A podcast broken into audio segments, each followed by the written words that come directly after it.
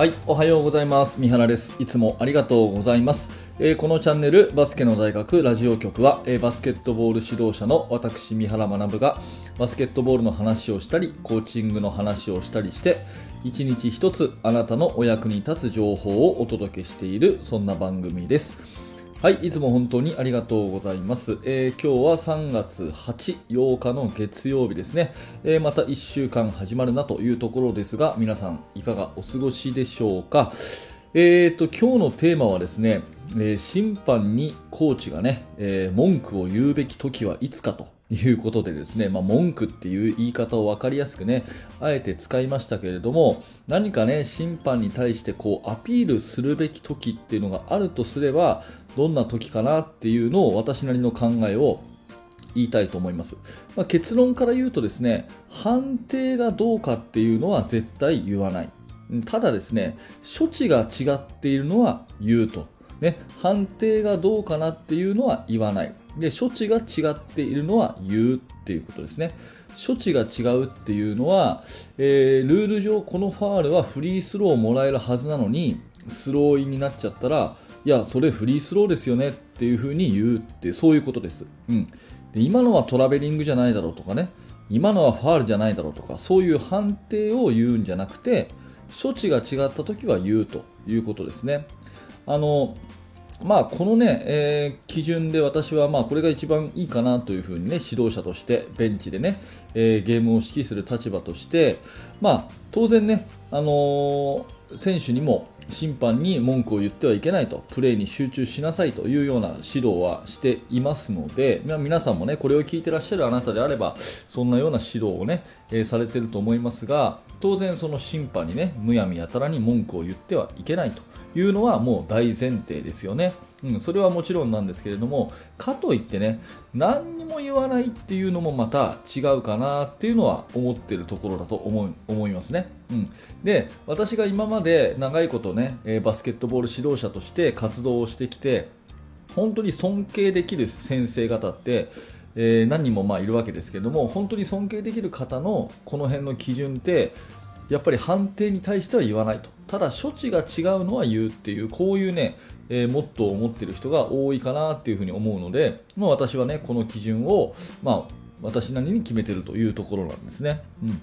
えーちょっと外側から話をしますが昨日ね昨日、えー日曜日だったじゃないですか。私ま珍しくですね1日家にいたんですね。で娘と一緒に遊んだりしててテレビをふとね、えーなんとなくつけてみたんですよ。そしたらですね、えー B リーグの試合がやっていて、えー千葉ジェッツとね富山の試合がやってておーあ B リーグやってんなと思ってですね、えーちょっと娘と一緒に見てたんですね、うん、もうテレビつけた時は後半だったんですけど、まあ、試合の様相からするとですねどうやら最初に千葉がこういいディフェンスをしてリードをしてでだんだん富山が追いついて、えー最後まで接戦みたいなそういう試合でですね、えーまあ、この試合今から見るの楽しみにしてるって人いたらですねちょっと申し訳ないんですけど結果言っちゃいますが最後はですね、えー千葉がブザービーターで逆転勝ちをするんですね。うん、逆転勝ちをするんですね。で、えーその時のプレーとして最後のワンプレーの時にシュート打って外れてアウト・バウンズになって審判がピッて笛を吹いた直後にブザーがブーってなってですね。で試合の解説の方はテレビの解説の方はえなんとこの試合延長ですっていうふうに言われたんですよ。でああ延長かと思って。でもちょっと審判の笛とオフィシャルのブザーとこう時間差があるなっていうふうに思ったのであ延長これはもう流しちゃうのかな延長なのかなと思ったんですけど、まあ、千葉のねヘッドコーチの大野さんが、えー画面上で見る、まあ、本当はね、えーコート上でどういう言い方をしたかど、まあ、本当に言ったのかどうかもわからないんですけど、まあ、画面上でちらっと見た時には審判にね非常に紳士的に時間残ってますよねっていうような言いあのアピールをされたように私には思ったんですね。うん、で、えー時間残ってますよねっていうふうに言ってでオフィシャルが画面で確認して0.2秒残ってますっていう感じになって0.2秒から再開したと。でその0.2秒で、まああのーアリウープパスになってタップシュートが決まってそれで千葉が勝ったと。いうところなんですね。でここがあの私が、ね、あの冒頭言ったようなですねその判定に対してどうこう言うわけではなくてやっぱり処置が違ったら毅然として言うべきだっていうところのなんか最たる例を見た気がします。うん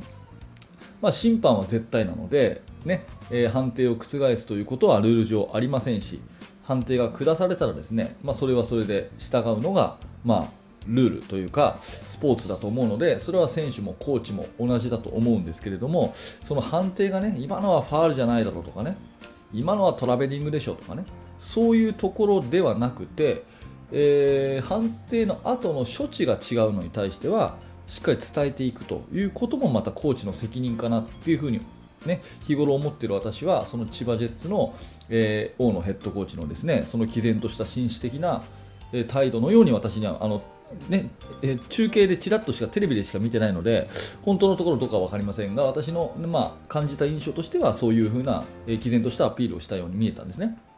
で審判の方も、ん、確かにそうかもねっていうことで、えー、モニターでこう確認をして0.2秒っていうところに巻き戻してでその0.2秒でオーバータイムになるところが勝ったという試合があってですねやっぱりこれも一つのあのヘッドコーチの大きなこう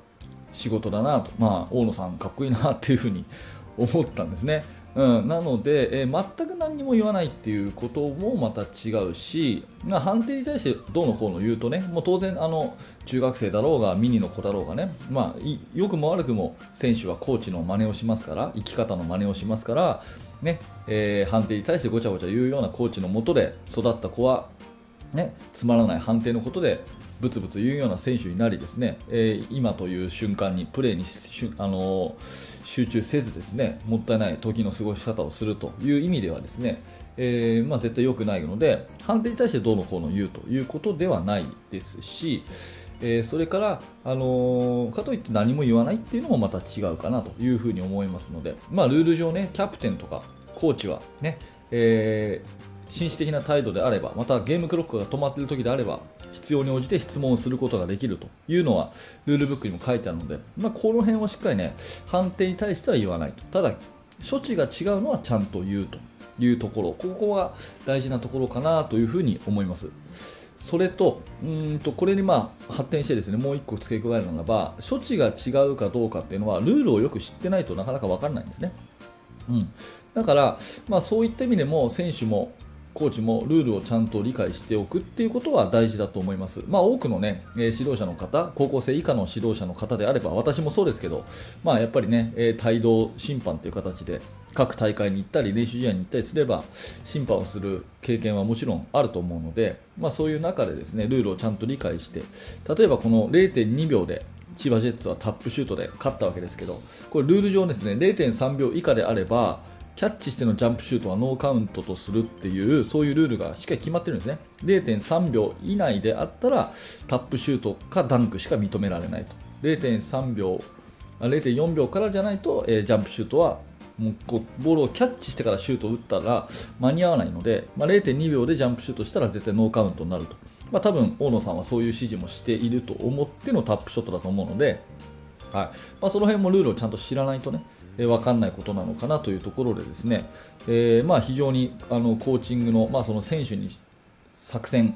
それから技術、こういうのを教えるだけでなくてですねしっかりとしたこのチームの代表者として審判とのコミュニケーションというところを昨日の試合で見ましてですね、まあ、私はそういうふうに感じたので、えー、ちょっとお話をさせていただいて皆さんの参考になればなというふうに思います、まあ、審判に、ね、何か言うべき時があるとすればそれは判定が違う時ではなくて処置が違う時ね、うん、今のはこれはフリースローですよとかね。これはあの時間が流れちゃいましたよとか。そういう時はちゃんと言うのがむしろ責任かなというようななお話でございました。はい、えー、ありがとうございました。えっ、と、このチャンネルはね、いつも、えー、バスケットボールの話とか、えー、コーチング、人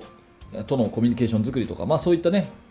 えー、教育現場で私が感じていることをお話ししているチャンネルになります。もし何らかあなたのお役に立てたのであれば、ぜひですね、えー、グッドのボタン、それからフォローの方をよろしくお願いします。えー、YouTube チャンネル、それからヒマラヤラジオを中心にですね、毎朝7時更新しておりますので、また明日も聞いてください。えー、もしこの話がね、えー、少しでも役に立ったということであれば、あの動画の説明欄のところから、えー、無料のメルマガ講座、こちら登録していただけると大変喜びます。えー、非常に役立つ内容だと思いますので、ぜひメルマガもよろしくお願いします。